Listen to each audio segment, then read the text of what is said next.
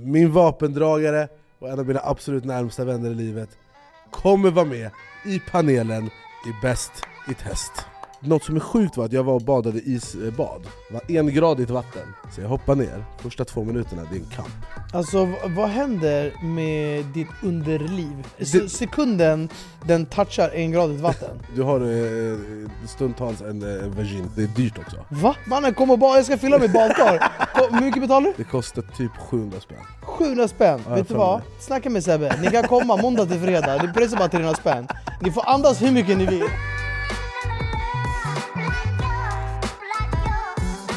Sverige, vi har samlats för att återigen bringa er på ett silverfat. Sveriges enda talkshow, då är vi igång. Jag heter Andersson och mina och med mig gör att ha som vanligt min persiska väninna. Persiska svaret på arga snickaren. Behrooz Badr. Ta 3 betalar för 2. Du har ju hans frisyr. Arga snickaren? Ja, han har min frisyr. Nej, han är äldre än dig. Men jag har också samma frisyr som Orlando. Men har du baxat kött i affären någon gång? Nej. Nej, det har han. Men om du vill ha kan jag fixa. Och sen, precis som vanligt, har vi också Borås. Våran Borås-korrespondent. Ja. Direkt från Borås centrum, yani. Parkour-tanten han själv. Här kommer han, Hampus! Tjena. Hur är läget, Hampus? Jo, men det är bra. Man mår som man förtjänar efter en helg som Danna. Ja, Hampus fick göra debut på turné. Han var med i Göteborg när vi sprängde Vintum i luften. Det var jävligt kul. Kul kväll. Och precis som vanligt så är Coca-Cola stolt huvudsponsor utav Sveriges enda talkshow. Då är vi igång. Skål. Lyssna på mig nu. Jag har inte tid idag för att reflektera över våra tidigare avsnitt. Angelo-avsnittet, jättekul. Petter, Doggelito, otroliga. Okej, tack. Nu är vi tillbaka till dig och mig, Berra. Det här är mina favoritavsnitt, det är bara du och jag. Exakt. Men nu har det hänt, det var gått 2 veckor sedan vi hade en solavsnitt, så det har hänt mycket. Men jag måste berätta en sak som hände. Du har en speciell blick i ditt ansikte. Nej, men det här är sjukt. Jag har en ny promenadrutt, okej? Okay? Den går ibland genom hela stan, men bland annat genom Gamla stan. Jag går min promenad själv, okej? Okay? Jag har mina AirPods på, men jag har med de här stora AirPodsen. Noise cancellation från helvetet. Jag hör Jack utanför. Jag är helt inne i min värld. Jag håller på att lyssna på så här presskonferenser inför UFC. Det var UFC heller.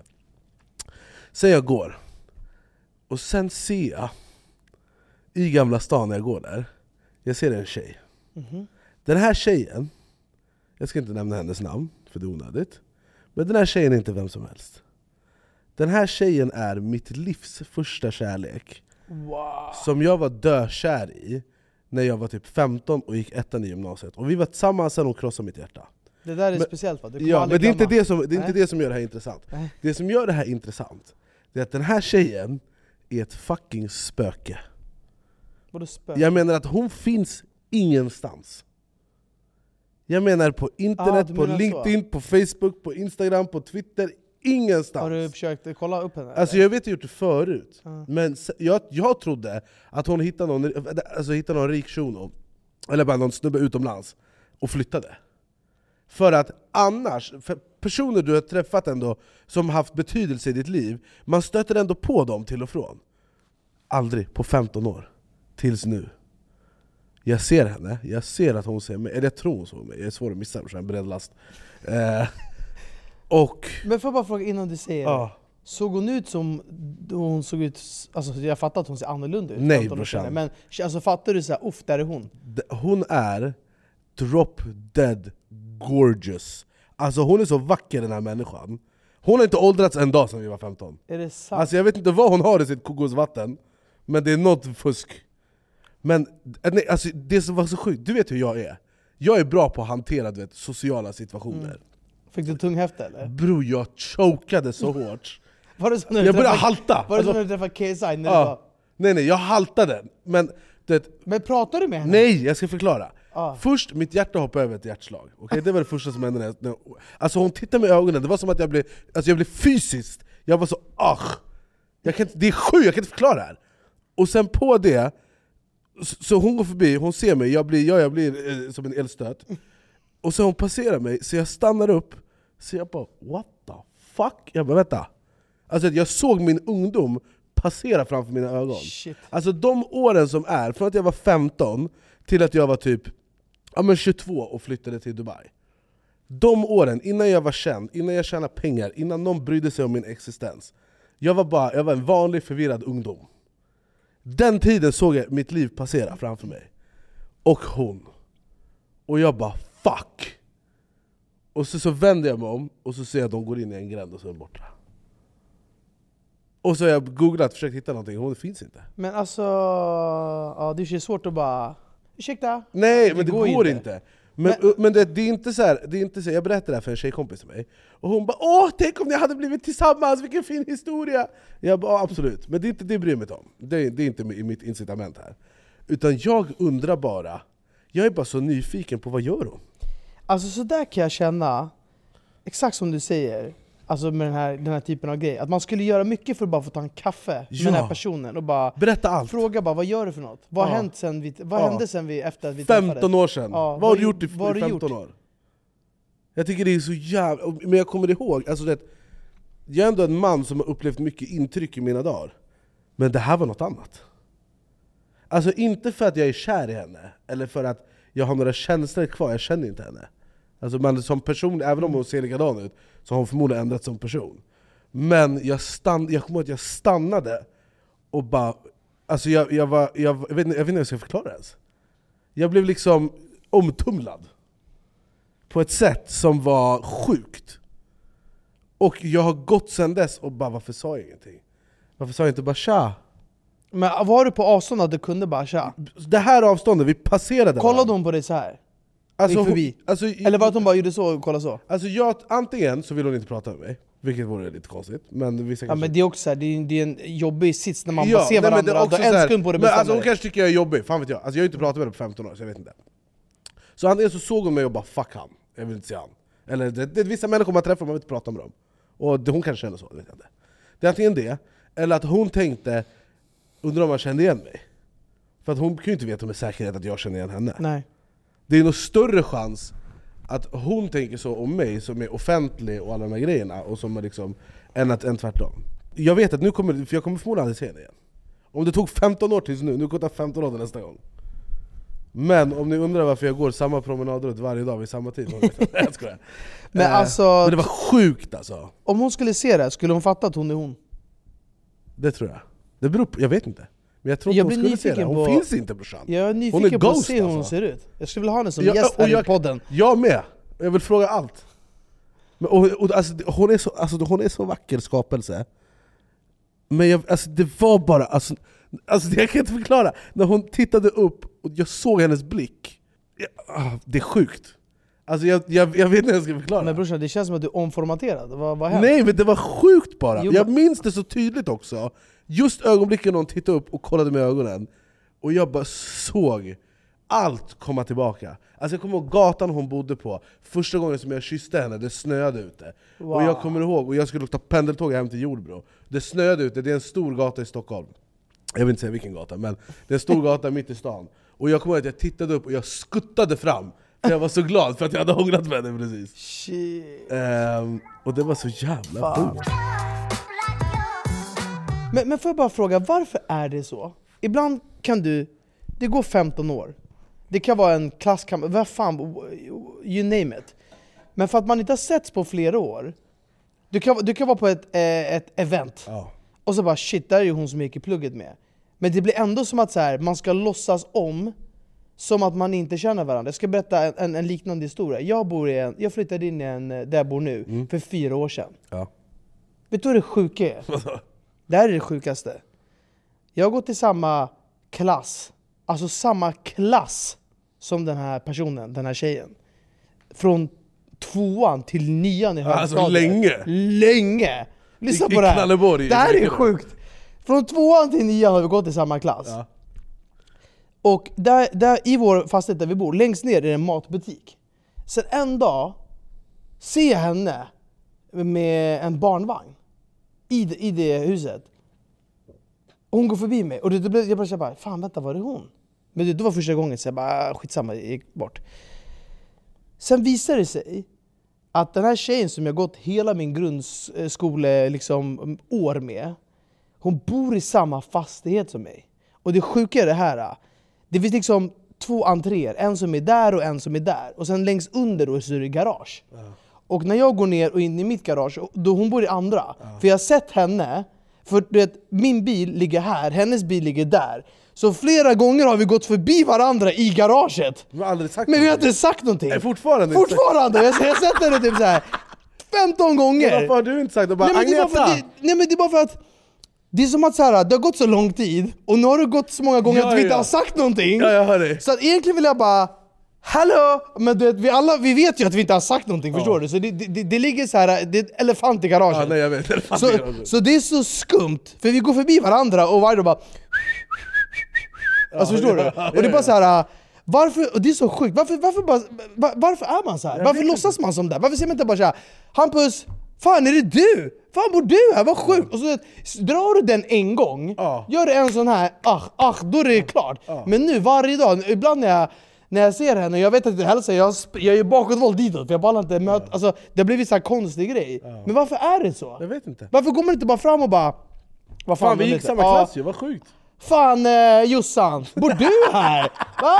Vad sjukt! Barn och grejer! Men det är också sjukt, för du är förmodligen den mest mingelvänliga personen jag känner. Ja, jag fattar inte. Ingen är bättre än dig på de här. Ny säsong av Robinson på TV4 Play. Hetta, storm, hunger. Det har hela tiden varit en kamp. Nu är det blod och tårar. Fan händer just nu. Det är detta inte okej. Robinson 2024, nu fucking kör vi! Streama söndag på TV4 Play. Ett poddtips från Podplay. I Fallen jag aldrig glömmer djupdyker Hasse Aro i arbetet bakom några av Sveriges mest uppseendeväckande brottsutredningar. Går vi in med hemlig telefonavlyssning och då upplever vi att vi får en total förändring av hans beteende. Vad är det som händer nu? Vem är det som läcker? Och så säger han att jag är kriminell, jag har varit kriminell i hela mitt liv. Men att mörda ett barn, där går min gräns. Nya säsongen av Fallen jag aldrig glömmer på Podplay. Snicksnack-grejerna. Så det är sjukt att du inte har tagit tag i den pucken i garaget. Det är bara, jag sa till mig själv, jag bara, nästa gång jag kommer stanna upp och bara hallå! Alltså för jag orkar inte vara så här, jag blir utbränd av det här. Jag börjar gå till jobbet, jag skiter ut av bilen för jag vill inte möta henne i garaget. Men det jag menar bara att så här, det här är ju så vanligt. Även om man är mingelkungen eller vad fan man är. När det blir så här, man vågar ju inte. Alltså det är som att så här, du behöver bara nej men, man vet ju också att det är spel för galleriet när man ska bara Anis, är det du? Man vet ju att man är karär, och käften du också. Men egentligen, varför bara bryter man inte den isen? Jag vet. Vad är det som gör? Han bara, ska du berätta? Du är yngre än oss. Om du skulle träffa någon från Borås som du inte har träffat på ett tag. Nej, men grejen är att jag har stött på mycket, alltså man stöter ju på varandra hela tiden i Borås för det är inte så stort. Så man brukar ändå så här läget. Men det var en gång jag stötte på en gammal klasskompis. Vi har gått 7an, 8an, 9an, 1an, 2an, 3an på gymnasiet. Det är ganska viktiga år. Alltså det är år man minns. Ja. Alltså vi har umgåtts, vi har skrattat, vi har haft kul. Jag går fram till han på ICA. Bara tjena Johannes, hur är läget? Han kollar på mig och bara förlåt men vem är du? Alltså han känner inte igen mig. Va? Det är så jävla konstigt. Men sa du inte bara idiot? Jag är Hampus. Jo, goat från Borås. Jag sa det. Kommer du, alltså, vi har gått samma klass i flera år. Känner inte igen mig. Vad sa han då? Han bara nej. Alltså jättekonstigt. Men vadå, alltså. Så han denied? Ja, verkligen. Men tänk om du blandade ihop han då med någon annan? Nej, alltså det var han. Säg då att jag ser det här spöket igen. Den här varför kallar du för spöket? Därför hon är ghost, hon finns inte. Ja men jo, du menar att hon inte finns på nätet? Ja men hon är inget spöke. Nej, men jag vill inte hon är inkognito. Ja, hon är väldigt low key. Jag har aldrig mött någon som är så low key. Men säg hypotetiskt att jag skulle stötta på henne igen. Och sen skulle jag säga hennes namn. Men jag vill säga, så vi döper henne till Yasser.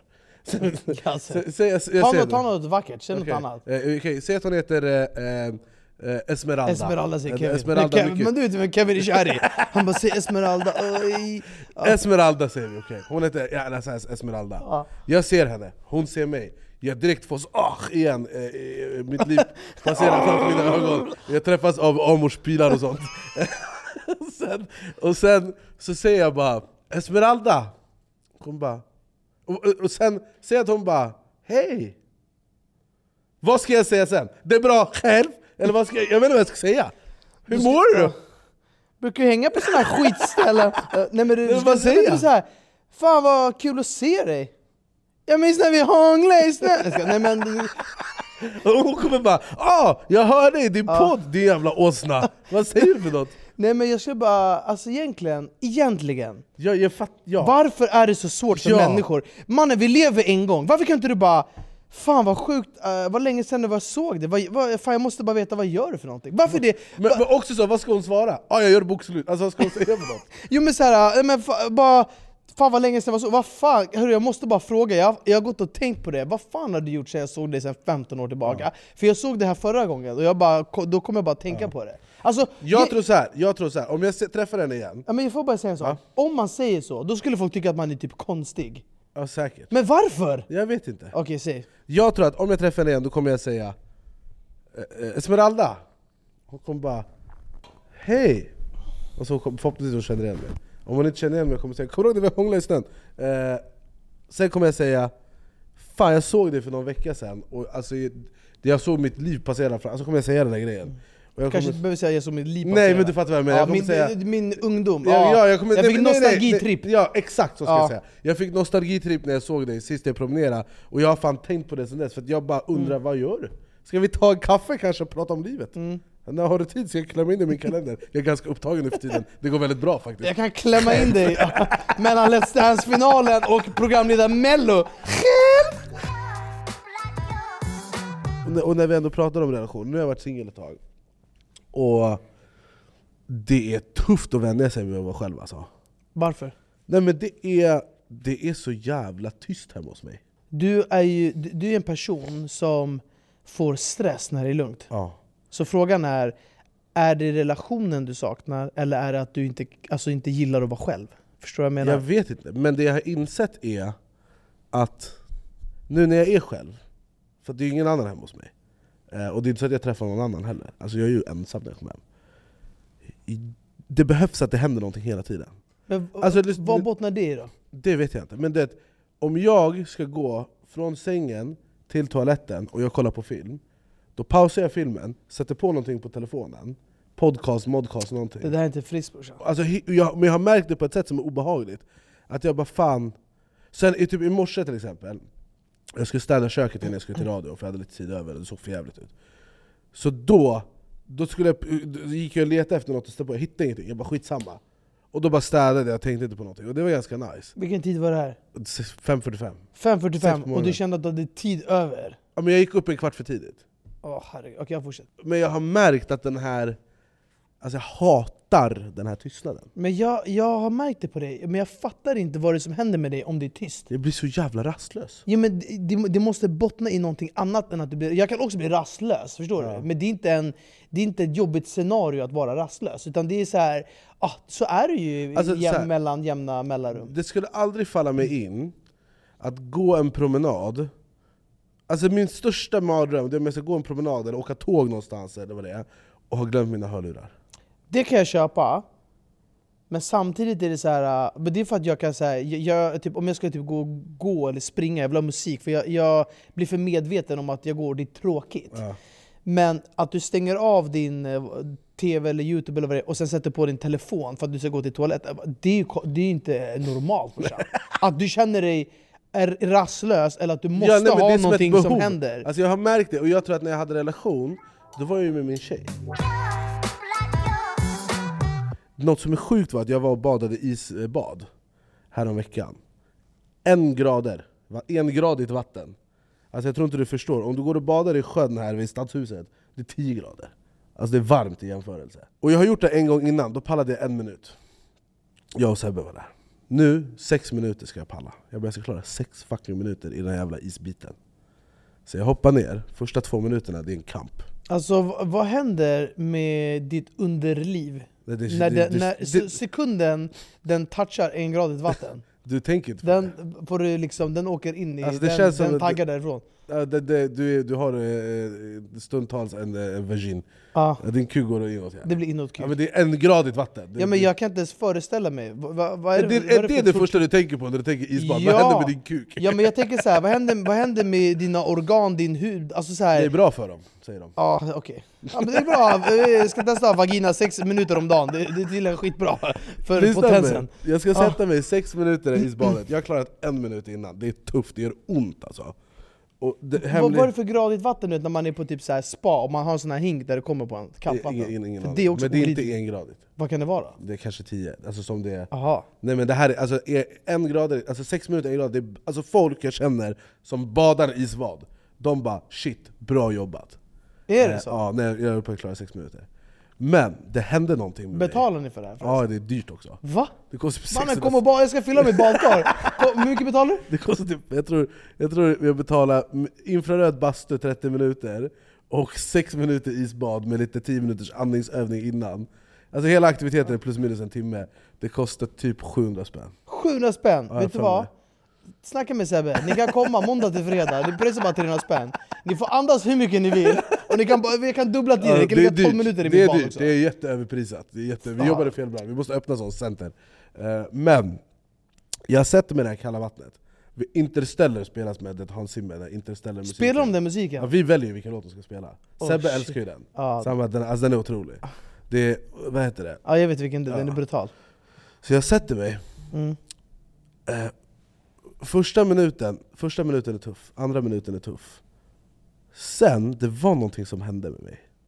Av någon anledning så började jag titta alla mina värsta upplevelser i ögonen. Du vet grejer man vill inte tänka på dem för de är inte nice att tänka på. Jag tänkte på alla dem.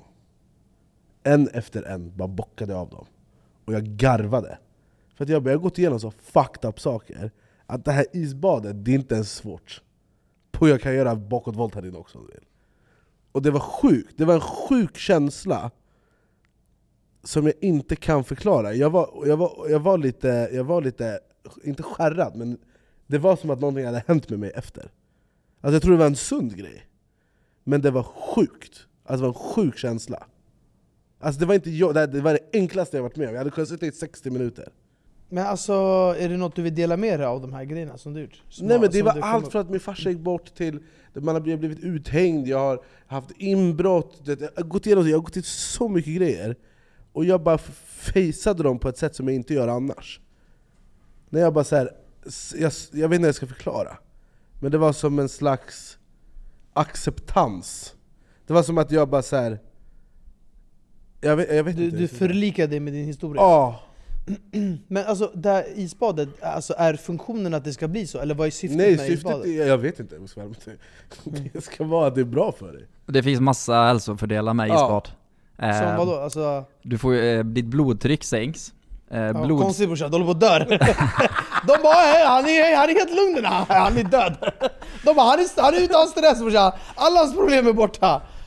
Okej, fortsätt, sorry. Dopaminet ökar. Och det gör att man minskar stressen.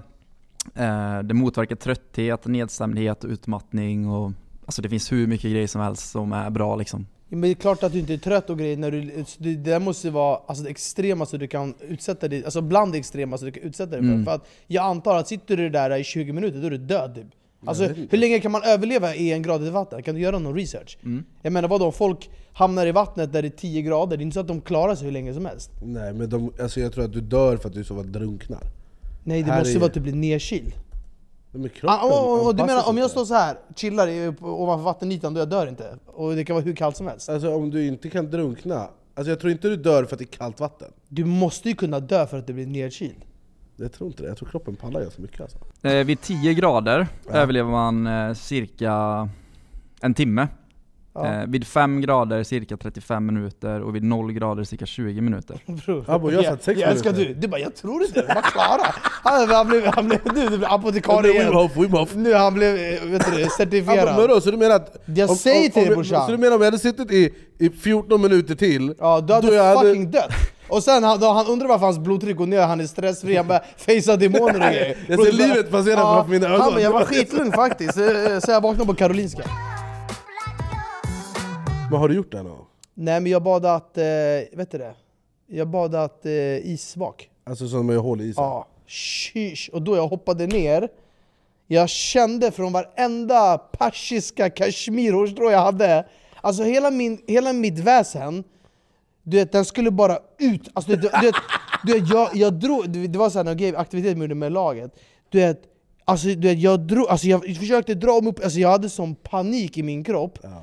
Och du vet, det var så, alltså det var så kallt att jag kunde liksom, huden kunde inte, den var tvungen att stöta ifrån sig känslan av vattnet för det var så kallt. Men det är någonting som händer med en, jag tycker hjärnan är så jävla fascinerande. För att hade någon sagt till mig, eller alltså jag försöker bara tänka så här, om jag skulle bada i havet, säger vi är utomlands och det är kallt i vattnet, då är man så försiktig, man kanske bara hoppar i, man tycker det är skitjobbigt. Men när jag vet att jag ska bada isvak i 6 minuter i 1-gradigt vatten, min hjärna är så inställd på det så jag tvekar inte en sekund. Utan när den här instruktören säger in i vattnet, då direkt, alltså inga tvekan, ingenting, bara rätt ner. Så ligger man där och så bara kommer du ihåg att andas, kommer ihåg att andas. Ja, jag är i värsta badkrukan, så jag fattar inte hur man utsätter sig. Jag tycker du borde följa med någon gång. Ja, jag kan testa. Alltså hemligheten är att man måste hålla käften och hitta lugnet. Ja, då är det kört. Nej, man måste hålla käften och hålla lugnet. Första gången jag gjorde det, när jag klarade 1 minut bara, då jag gjorde så som jag brukar, jag pratade och skrek och det, försökte, jag vet inte vad jag höll på med. Andra gången jag pratade 6 minuter, inte ett knyst. Jag var lugnet han själv. Men vet du vad jag gör när jag ska bada? Alltså när vi bara på en vanlig brygga när det är kallt. Jag tar så här vatten på händerna, så jag måste så här smörja in mig med vattnet så att jag vänjer mig. Ja, det är så jävla onödigt. Och sen det kanske jag går i, jo jag kan göra, men då när jag var ung och galen då jag hoppade i sig det. Men alltså jag behöver veta att det är, alltså helst vill jag ha typ så här 30 grader i vatten. Alltså i bassäng och grejer. Och så jag gillar att känna det så här fogen med mina tår så här. Jag hatar alltså hav och så där, jag gillar inte det. Nej. Men alltså kalla temperaturer. Du vet jag är känslig för kyla. Ja, du vet när du bara så går promenad, jag bara nej jag orkar inte, det blåser för mycket. Men alltså, du vill heller inte ha mössa på dig för det går. Nej, alltså jag kan göra det på kvällskvisten såklart. Men om jag ska typ till jobbet eller göra något, då vill jag inte ha mössa. Då pajar min frisyr obviously. Men kontentan är, bada isbad om ni får chansen, det var fett nice. Men den här tystnaden tycker jag är läskig. Men jag tror att det är en vanlig sak också. Men jag fattar inte, du måste ju själv tycka att det inte är friskt när du måste ha någonting på hela tiden. Nej, jag har kommit på mig själv häromdagen och bara, vad håller jag på med? Men, och jag måste bara säga, det är typ som när vi har haft så här, säg att vi var på turné. Ja. Eller när du hade stand-up-turné, när vi hade turnébussen. Ja. Då är det så här, vi har gjort grejer, det har varit fullt med folk, det har varit fullt pådrag, du har kanske haft något gig efter, det har varit kaos överallt. Ja. Och sen sätter vi oss i bilen och direkt du vill kolla på YouTube eller spela tecken eller man bara, brorsan, det har varit kaos i 14 timmar. Ja. Men jag kan inte... Låt oss bara sätta oss och prata lite. Så här, så vi bara tar det lugnt, vi snackar och inga telefoner, inga skärmar. Jag tycker jag kan känna så här att sen när jag kommer hem eller jobbar, jag säger nu jag vill bara typ jag vill prata med Hampus, jag vill bara prata. Jag vill inte ha något brus på. Mm. Kan du aldrig känna det behovet? Jag kan tycka om att prata typ i samband med en promenad. Typ igår, jag och Sebbe gick en mil och snackade om allt mellan himmel och jord. Det är dunder. Men varför kan du inte göra det när du sitter hemma? Eller sitter... Vem ska jag prata med? Det är tomt, brorsan. Nej, men jag menar bara så här, du känns inte som killen som jag som nödvändigtvis skulle gilla att jag bara, du jag kommer att ta en te, vi sitter och pratar i 2-3 timmar hemma hos dig. Jo, du är välkommen. Är det så? Vad vill du prata om? Men, nej men jag det blev läkare. Du bara frisk. Och hur fick det dig att känna Behrooz? Du var frisk frisk. Du har aldrig ringt och frågat om jag vill dricka te. Nej men jag menar bara, det känns som att du hade pratat men du hade också haft grejer, omständigheter som hade hänt. Har vi något att prata om? Nej, men jag tänker bara säga ibland, vi pratar ju mycket, speciellt om det är saker vi behöver göra eller något som uppstår och sådär. Men ibland, jag gillar att så här ses och man kan vara filosofisk, man kan prata om väder och vind, man kan prata om saker som inte är en speciell grej som har hänt, det kan vara mer filosofiskt, vi kanske drömmer oss bort. Bara så här, vara här och nu, den känslan kan jag älska. Men det känns som att du är mer logisk. Ja. Så du pratar när det är någonting. När jag har något att prata om, då pratar jag. Ja, exakt. Men när det inte är någonting, då, det blir så här, då blir du så här, inte uttråkad, men du blir så där att du... Alltså, det är som att du svävar iväg. Ja, jag gör det. Jag blir rastlös. Min hjärna... Alltså, när hon sa till mig, den här psykologen, sitt tyst i 5 minuter varje dag. Sätt dig ner och var tyst 5 minuter. Under de där 5 minuterna, vet du hur mycket tankar det går igenom? Min hjärna går så... Det är kaos. Du borde testa så här mindfulness eller sånt där. Jag tycker det är så jävla nice. Alltså. Oh, det är så fucking nice att bara få ett tillstånd där du bara stänger av allting och du får bara vara här och nu. För jag tror att så här, risken med så som du tänker och är och bara, det blir det att du hela tiden lever i framtiden. Oh. Bara få vara här och nu. Livet får inte bara vara den här cirkusen som rullar ut och rullar på. Alltså förstår du? Man måste också fylla tiden med meningsfulla grejer. Där saker och ting... Alltså det är okej att saker och ting... Att det inte bara är fyrverkerier hela tiden. Ja. Ja, vi får se vad det blir. Kolla, jag märker det nu. Du är uttråkad. Du bara... Ah, ja! Men! Har du sett det här? Nej, men jag hör det, men jag förstår ju inte det. Nej, exakt. Men det är mitt mission. Hampus, hur är du det där? Är det också att du behöver ha fyrverkerier som händer i livet? Eller kan du bara stanna upp, ta en kopp te, blicka ut över ditt fönster, kolla ut i samhället och bara ta ett djupt andetag och känna andetaget? Det är klart. Alltså nu när jag flyttade upp till Stockholm, då var det skitmycket som hände. Väldigt stor kontrast liksom. Så jag började med kvällspromenader. Och de har verkligen satt effekt. För då lyssnar jag inte på någonting. Jag bara går ut och går längs normala strand här nere. Utan hörlurar? Ja, eller ibland har jag hörlurar. Ja. Men jag försöker inte ha det. Det är bra. Och då märker jag så här hur man bearbetar sina tankar. Försöker så här uppskatta vart man är nu liksom, i livet. Och liksom, ge sig en klapp på axeln. Fan, bra jobbat. Eller du vet, bara vara i nuet. Det har gjort en jäkla effekt. Men sen, alltså jag också så här, jag kan få katastroftankar och sådär. Det får jag också, katastroftankar mycket. Ja, men alltså, det är vanligt att få det. Men jag tror att så här, det du pratar om, det här uppskatta saker. Jag tror att så här, det finns olika känslor du kan få energi ifrån. Jag tror så här, tacksamhetsdelen, det är en grej du kan få jävligt mycket energi ifrån. Och det kan bota de här katastroftankarna. För om du alltid kan gå tillbaka till den här tacksamheten över vad du har gjort eller vad det är och du vet, då liksom det raderar ut, suddar ut det där andra skitet. Ja. Men om du inte, alltså, om du bara tänker på vad du ska göra och inte vad du, alltså, om det alltid är en framåtrörelse, du kan aldrig bli nöjd. För det, det är som att du tänker så här, och det är bara om du backar tillbaka ditt barn för ett år sedan vad det var, och så tänker du så här, om du skulle gå tillbaka till Hampus eller Anis för ett år sedan och säga det här kommer hända om ett år, då skulle du bara, vad sjukt, du skulle bli helt galen. Men eftersom det är där nu och du hela tiden tänker framåt, du kan aldrig känna av det där 100% vad det är och vara tacksam. Jag tror det som är jobbigast för mig, det är att så här, ta typ nu med hur det är i Stockholm, folk blir skjutna till höger och vänster, jag blir stressad, jag bara tänk om jag blir kidnappad eller vad det är. Och då automatiskt, vad gör jag? Jo, jag försöker hitta liksom nödlösningar i förebyggande syfte. Med larm, kamera, överfalls, allt. För att jag ska få lugn och ro. För att jag ska bara, okej, jag har det här, inte potentiella hotet, men du fattar. Att så här, vad är det värsta som kan hända? Ja, tänk om det här händer. Då går jag och förebygger det. Inte för att jag tror att det här ska hända, men för att jag ska kunna släppa de här tankarna. Alltså det är mycket sådana grejer som jag tycker är så här, som är lite halvjobbigt, som man får kämpa med. Liksom. Men jag tror att så här, som i ditt liv där det händer väldigt mycket. Alltså, jag märker så här när vi är ute på grejer eller vad vi gör. Det är alltid så här, nästa grej. Jag har alltid något att se fram emot. Men, ja, du ser fram emot. Men njuter du då? Alltså, hinner du njuta? Eller Nej. Springer du bara genom livet? Jag ska ge dig ett praktexempel. På fredag ska jag hämta min nya bil. Okej, det här är min drömbil. Okej, det här är bilen som fick mig att ta körkort från första början. Och den är väldigt svår att få tag i. Det är värsta processen, men det har löst sig. På fredag, den kommer stå och vänta på mig. Jag vet exakt vad som kommer hända. Jag kommer gå dit, jag kommer dra av den här skynket. Jag kommer bara wow, shit, jag kommer njuta. Så jag kommer sätta mig i den. Så jag kommer åka ut ur garaget eller där jag ska hämta den. Ut på motorvägen. Jag kommer trycka plattan i mattan 1-2 gånger. Och köra plus minus enligt hastighetsbegränsningar. Och sen efter jag har gjort det så kommer jag komma hem. Jag kommer parkera bilen och så kommer jag bara nu då.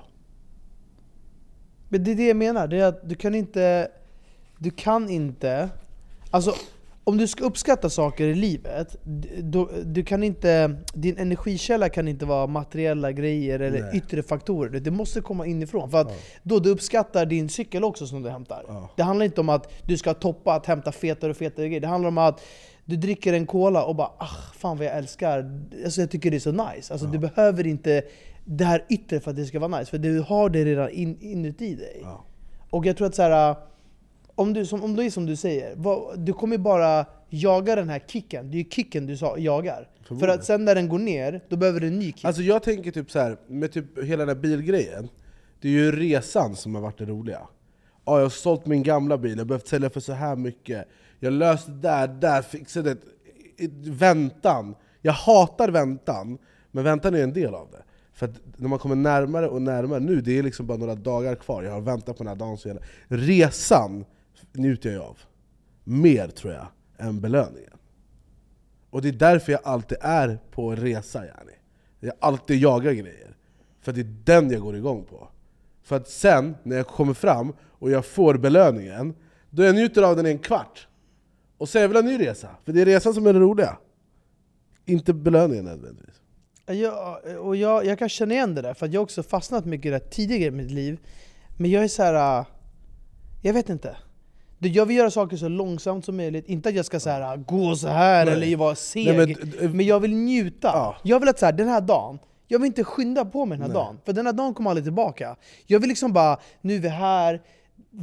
Måndag. Jag vill bara stanna kvar. Jag vill bara stanna kvar här för en stund. För jag vet att sen där ute, det kommer vara brus och jag kommer ha ett samtal hit och dit. Jag vill bara njuta. För jag vet också att så här, det kommer komma en dag i mitt liv när jag inte kommer kunna göra de här sakerna. Och det enda jag kommer kunna leva på, det är att jag kommer kunna se tillbaka på de här minnena. Och jag vill inte tänka så här, att jag vill kunna känna så här, fan vad kul jag hade det. Och jag minns allting, för jag kände allting. Inte för att jag bara, kör igång podden nu, för jag måste på ett möte sen. Förstår du? För då är det inte nice. Nej. Jag vill bara dra lite handbromsen i livet. Vet du vad jag fascineras? Vet du vad jag fascineras mycket av med dig? Ditt tålamod. Du har ett tålamod. Så här, jag ska ge dig ett exempel. Jag ska ge dig ett praktexempel. Om jag och Berra skulle vilja ha en bil, okej? Okay? Det här är en bil som är svår att få tag i. Okay? Det finns två sätt att få tag i den. Alternativ 1, du betalar överpris för att slippa vänta och göra de här grejerna och den här processen. Du går dit och betalar chalas. Eller så gör du det på rätt sätt. Du låter det ta tid och du tar inga genvägar och du gör det ordentligt och du gör det rätt. Jag är han som går och betalar överpris och bara blir klar. Bara är han som varenda millimeter. Vi var i Spanien. Bära de renoverade en lägenhet i Spanien. Vi kommer in, det är en lamplist. Okay? Den är 1 millimeter off. 1 millimeter! Baba, vet du, det är så här mycket 1 millimeter. Ingen hade brytt sig, förutom han. Men jag vet också han om inte de fixar den där millimetern, och det var värsta processen, de måste skära ut och fixa om och grejer. Men Bära vet att han kommer inte kunna sova förrän den där millimetern har åtgärdat. Nej, och det beundrar jag så jävla mycket med dig. Men Berra, jag lärde känna Berra för 3 och 4 år sedan plus minus. Och jag såg i hans ögon, det här är en speciell man. Det här är en man, framtiden ser ljus ut. Kanske han ska ta på sig solglasögon. Och nu är det officiellt att min vapendragare och en av mina absolut närmsta vänner i livet kommer vara med i panelen i Bäst i Test. Hur känns det, Berra? Det känns kul fan alltså. Det är stort alltså. Det är faktiskt stort nu alltså. Nu bara making big moves. Exakt. Jag är så jävla glad för det. Men det är så jävla kul. Det är jävligt kul. Ska jag vara helt ärlig som allt annat. Jag hade inte kollat så mycket på det programmet. Eller jag hade inte kollat på det här. Så jag kollade ju något avsnitt när du var med i det. Så att jag hade dålig koll. Men sen så, när jag fick förfrågan, det var ett tag sen. Då frågade jag ju liksom dig och alla andra runt om. Och då förstod jag typ att det var ju typ ett av de största programmen. Så då var jag typ så här, oj vad är det här? Och sen har jag kollat lite på programformatet innan. Och jag tyckte så här, fan det är ändå så här. Det är en ganska rolig program. Alltså formatet att göra de här testerna är jävligt roligt. Och jag kan ju säga att nu när jag spelat in liksom mer än hälften. Så vet jag ju också att det är jävligt och det är kul men också jävligt intensivt. Väldigt intensivt.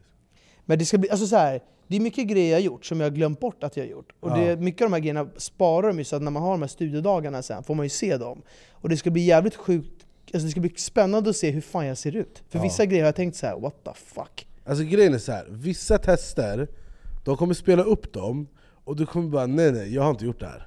Fast du kommer se det framför dig att du gör det. Och du kommer bara, nej det här har inte hänt, jag har ingen minne av det. Så man kollar på skärmen och bara, nej det här har inte hänt. Och sen bara, fan. Och sen till slut man bara, just det. Men det som är intressant med Bäst Test, som du kommer märka, det är att du vet ju inte nu. Man gör ju 100 tester typ. Och sen så plockar de ju guldet ur dem. Och de väljer ju de testerna där det finns någonting att plocka från alla. Så det finns tester du förmodligen har gjort där du har varit MacGyvers pappa och du har räknat ut allt, men ingen annan var rolig eller bra eller kul, och då klipper de den. Så du kommer bara, fan, de tog inte med den där. Och sen kommer vissa komma och bara, varför tog de med den här, jag var sämst? Men alla andra var skitbra. Och sen finns det också något kul i när man är dålig. Det finns ju humor och allt liksom. Exakt, men du vet ju, jag är vinnarskalle. Berra, när han gör grejer, alltså när vi spelar paddel och sånt, det, om han ligger under, han kan trycka på en knapp i sitt huvud. Helt plötsligt han spelar som att hans familj är under pistolhot. Och om han inte vinner, då alla ska dö. Det är så Berra, alltså du är så en jävla tävlingsmänniska. Ja, nej, så att när jag gör de här testerna, jag är inte så här, jag bara alltså jag vill klara det på bästa möjliga tid. Sen också här, när man gör dem, man är också själv. Ja. Så man vet ju inte heller hur de andra har gjort. Har du legat vaken på nätterna och bara, fan, jag kunde gjort så här istället? Ja. Alltså problemet är att jag skulle ändå säga att jag är ju garanterat inte den smartaste deltagaren. Jag är den som kommer ge mest och allt. Men i det här programmet, det handlar inte om vem som är bäst biceps eller kralligast. För ibland du gör någonting och du har dödat dig själv, men det fanns tydligen en annan grej du kunde göra om du använde din hjärna. Och det har jag kommit på efterhand. Och det är det som hållit mig vaken. Att varför har jag varit så icke-intelligent? Men jag måste också säga att så här, Mauro är ju med i det här. Så det finns ju några, vi känner ju honom väldigt bra. Det skulle bli ändå kul att se typ hur har han gjort. Hur har de, alltså det finns många delar i det här som är jävligt roligt. Men framförallt skulle det bli kul att få se hur det här ser ut när de spelar upp allting. Ja, det kommer också sen också. Ni spelar ju in studioavsnitten snart antar jag. Och sen sänds det i vår. Jag tror att, exakt, jag vet inte om man får gå ut med när det ska sändas. Men det kommer sändas tidigt 2023 tror jag. 2024. Jag tror att det är också kul när du sen ser på programmet. För att man glömmer grejer. Och de säger också att det är det som är roligt. Det är svinroligt alltså. Jag är så jävla taggad på att kolla på dem. Det ska bli också kul för du har ändå invandrarföräldrar. Alltså jag kan säga så här, min mamma har sett allt jag är med i. Okej, jag gjorde, vad heter det som du och Sebbe också var med, En mot Sverige. Exakt. Hon bara, det var skitroligt. Jag har gjort Melodifestivalen, Let's Dance, hon dog för Let's Dance. Bäst i test, vet du vad hon sa till mig? Nej. Hon sa på ryska, hon bara, Что это за говно на палочке? Vet du vad det betyder? Det låter så att du skämde ut dig. Nej, det betyder, vad är det här för program? Det är som en pinne med bajs. Va? För att hon tyckte det var för mycket ett cirkus. Är det så? Ja, mamma, det här är det, av allt jag har gjort, bortsett från final i Melodifestivalen, så är det här det mest hittade för jag har varit med i. Hon bara, det är jävla så. Också så här, det som ska bli väldigt intressant för mig som sitter på liksom första parkett. Jag har ju gjort den resan. Jag minns hur, alltså efter jag var med i Mello första gången med Vem är som oss när jag kom femma, hur saker förändrades i min vardag. Alltså från att vad det är för typ av människor som kommer fram till mig på stan och säger hej, till hur folk tittar på en. Det blir en grej. Och det ska bli kul att få se dig i så här, bli mer igenkänd och bli mer offentlig i hur det kommer påverka dig. För vi har lite olika syn på det. Men när jag gick igenom det var jag exakt där du var, att man älskar uppmärksamheten. Men det kommer till en punkt. Och det här sa Samir Badran till mig. Han bara, du kommer tröttna på uppmärksamheten. Och jag bara, nej. Jag tycker det är astivt när folk kommer fram och tjoar och kimmar. Men samtidigt, jag är en person som ändå gillar att vara ganska inkognito. Alltså jag gillar inte det här. Alltså jag vill ändå vara privat. Sen när man är på offentliga tillställningar, då kan man vara offentlig. Du jobbar i fel bransch för jag vet.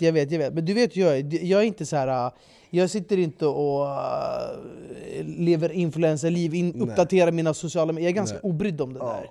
Och sen är det så här, du vet, jag tror ändå att så här, det är fördel att man ändå är lite äldre när det händer.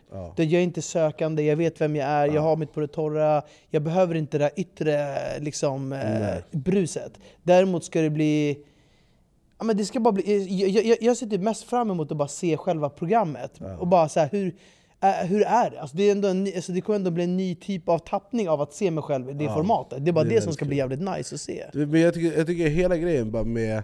Alltså det är också kul för att när vi började göra videos var det 3 år sedan. Då hade inte ens Instagram. Nej. Det Behrooz Badr fanns inte på internet. Nej.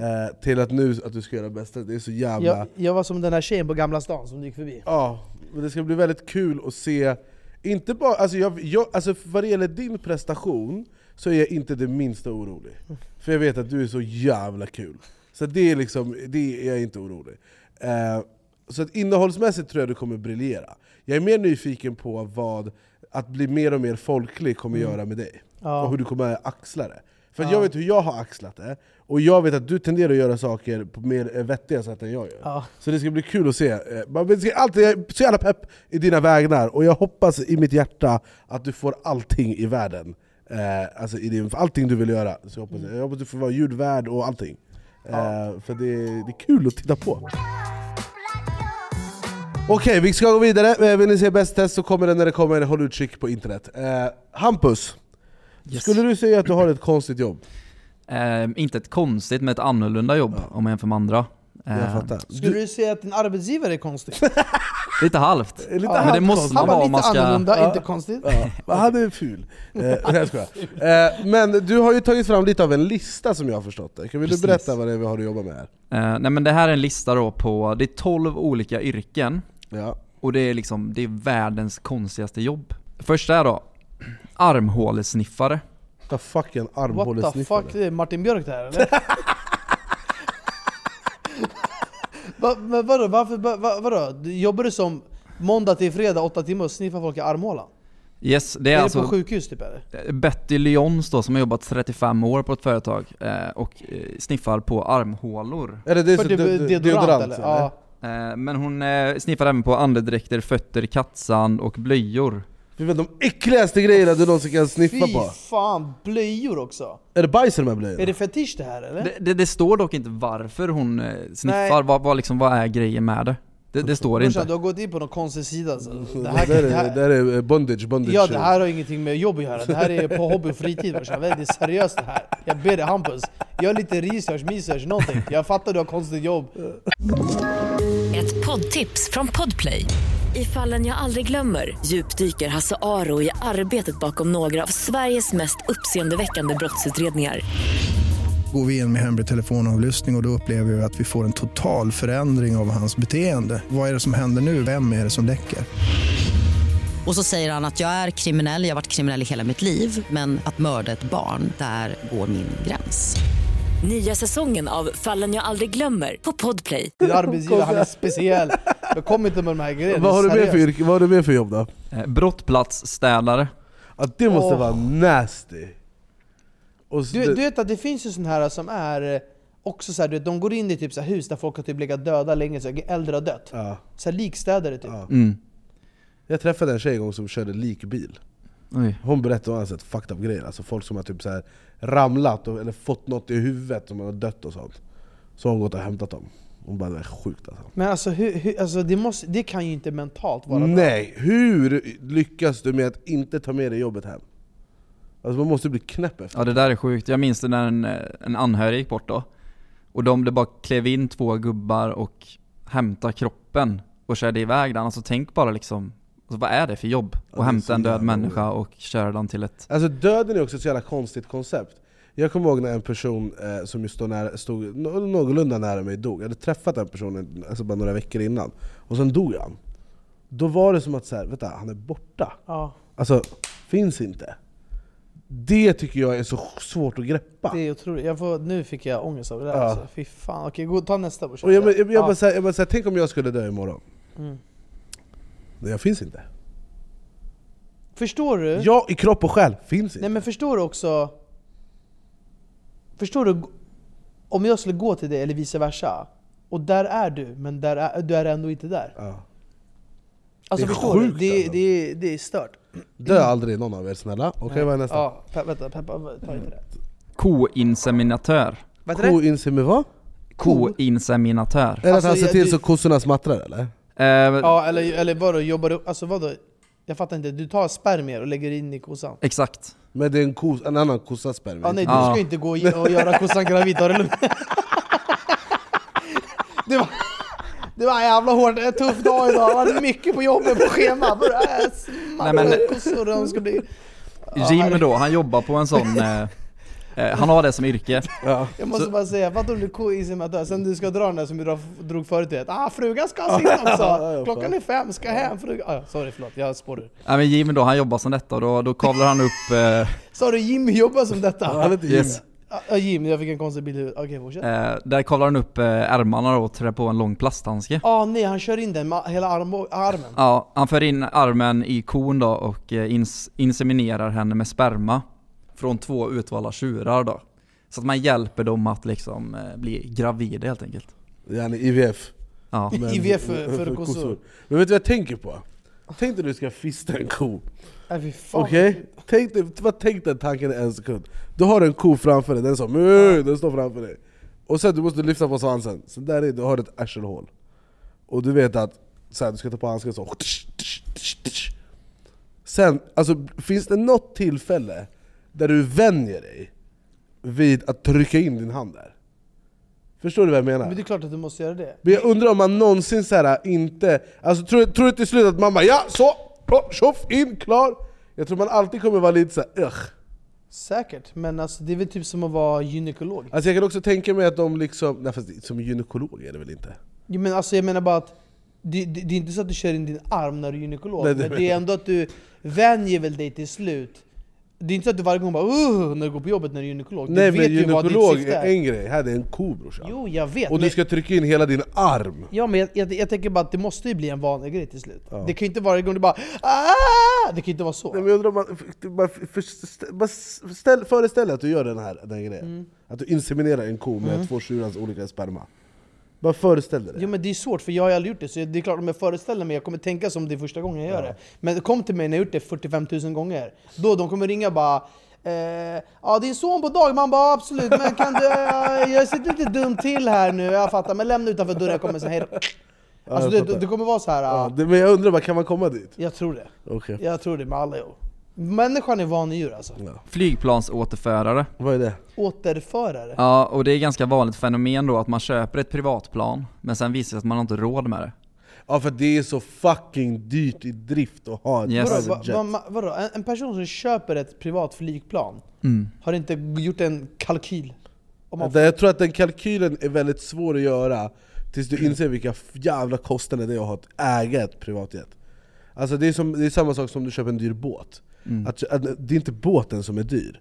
Det är driften som är dyr. Eller båda. Men jag menar bara att i jämförelse. Men berätta. Nej, men då finns det personer som jobbar med det på heltid. Bara att åka till platsen där flygplanet står och köra tillbaks. Eller flyga tillbaks planet helt enkelt. Till sin ursprungliga plats då. Det är helt sjukt. Alltså att det finns sån rullians på privatjet. Men det är en hel business. Jag följer ett TikTok-konto. Det är en show som kommer upp på min TikTok hela tiden. Som är så här, private jet business. Som berättar om flygplan han säljer och så här. Det är jätteintressant. Det är väldigt mycket pengar. Jag har aldrig förstått det med private jets. Alltså jag fattar grejer med det. Men det känns så... Jag hade hellre velat åka ett fett vanligt plan. Har du flugit private jet då?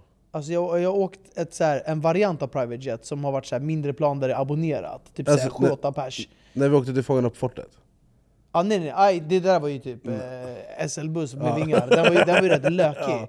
Men jag har ju inte åkt en sån här ultrautrustad. Nej.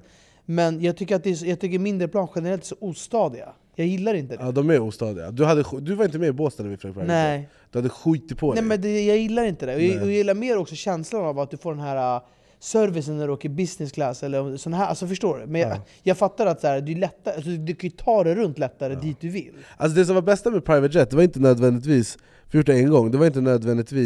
flygningen, utan det var det runt det. Att du behöver inte stå i någon kö. Du kan inte bli sent i planet för piloten väntar på dig.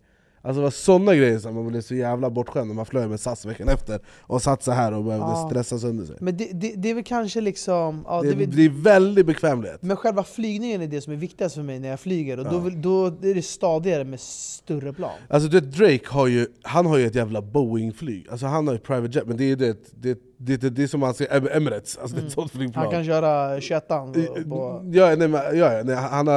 det finns allt där inne. Det är så, alltså du behöver 50 pers bara som jobbar där och polerar allting och så håller det rent. Men han har, alltså, det är hans egna plan. Det är hans egna plan. Det står Air Drake på det. Och så kan du ta fram en bild? Googla Air Drake. Det var ju kan man se insidan på den? Ja, det var ju värsta rabalden om det när Drake var i Sverige. För att han flög hit med sin jävla Air Drake. Vad var rabalden? Bara att det var ett ball... Ja, alla folk fotade planet. De sa att det hade parkerats i någon hangar vid Arlanda typ. Och alla bara, shit, det här är Drakes flygplan. Oh, där är Drake. Och så är det Virgil Abloh som är nu bortgången, vila i frid. Designer av Off-White som har designat det. Ja, jag tror det. Men alltså, vad kostar det att köpa det där planet? Det, vad stod det högst uppe? Det stod ju 242 miljoner dollar private jet. Alltså 2,5 miljard typ? Ja. Kan du gå ner? Det finns ett klipp där nere om du går ner lite. Parkettgolv och grejer.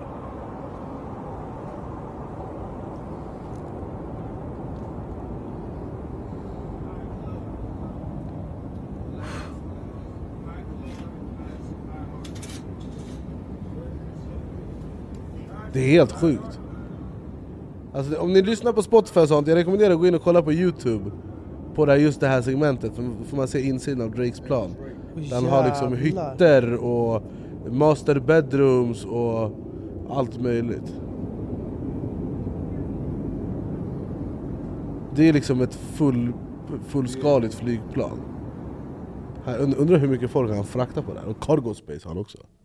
Men det sjuka är att förstår du, det är fullt jävla flygplan. Förstår du vad det där kostar i drift? Alltså bara bränslet. Men jag ska faktiskt flyga first class. Nej, business class, fast inte first, till Brasilien. Mm. Jag och Sebbe ska fira nyår i Brasilien. Fan vad trevligt. När det är långa flighter då är det ju mer värt. Men det ska bli nice. Vilket flygbolag? KLM. Ja. Business. Kommer du göra videos så man får se hur det ser ut? Nej, recension kommer. Men sen ska vi också uppleva Rio de Janeiro. Är det så? Då kan du gå dina kalsonger där. Ja, jag menar spidor. Men det är väl där någonstans vi kommer avrunda veckans avsnitt av Sveriges enda talkshow. Då är vi igång. Mycket bra avsnitt. Jag gillar när vi blir lite djupa, vi garvar lite. Faktiskt. Och vi hittar liksom en balansgång. Och vissa avsnitt så sitter vi bara dör av garv. Vissa avsnitt så pratar vi med Dogge lite om när han målar graffiti i tunnelbanan. Det är liksom, det är en bredd. Det är nice. Alltså jag tror att det är bredden som är det fina. Det är bredden som är bredden. Ska det bli oändlig nu? Nej, bredden eller? Som är grädden. Ska det bli oändlig nu? Ja, samma universum. Vi har en sak kvar. Vi har en ny tradition i Då är vi igång. Mm-hmm. Vi behöver inte säga någonting. Vi trycker bara play.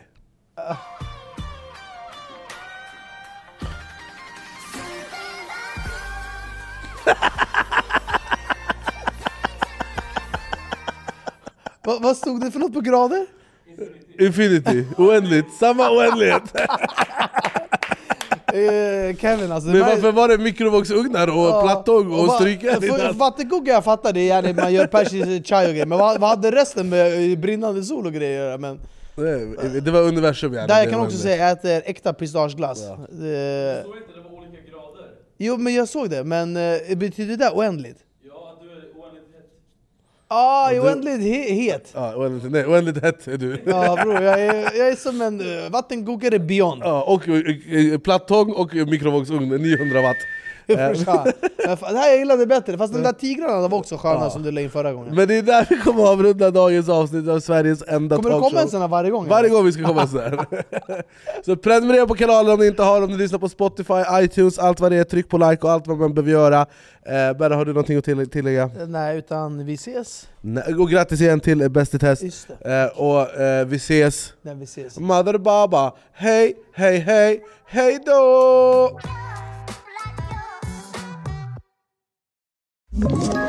Ett poddtips från Podplay. I Fallen jag aldrig glömmer djupdyker Hasse Aro i arbetet bakom några av Sveriges mest uppseendeväckande brottsutredningar. Går vi in med hemlig telefonavlyssning och då upplever vi att vi får en total förändring av hans beteende. Vad är det som händer nu? Vem är det som läcker? Och så säger han att jag är kriminell, jag har varit kriminell i hela mitt liv. Men att mörda ett barn, där går min gräns. Nya säsongen av Fallen jag aldrig glömmer på Podplay.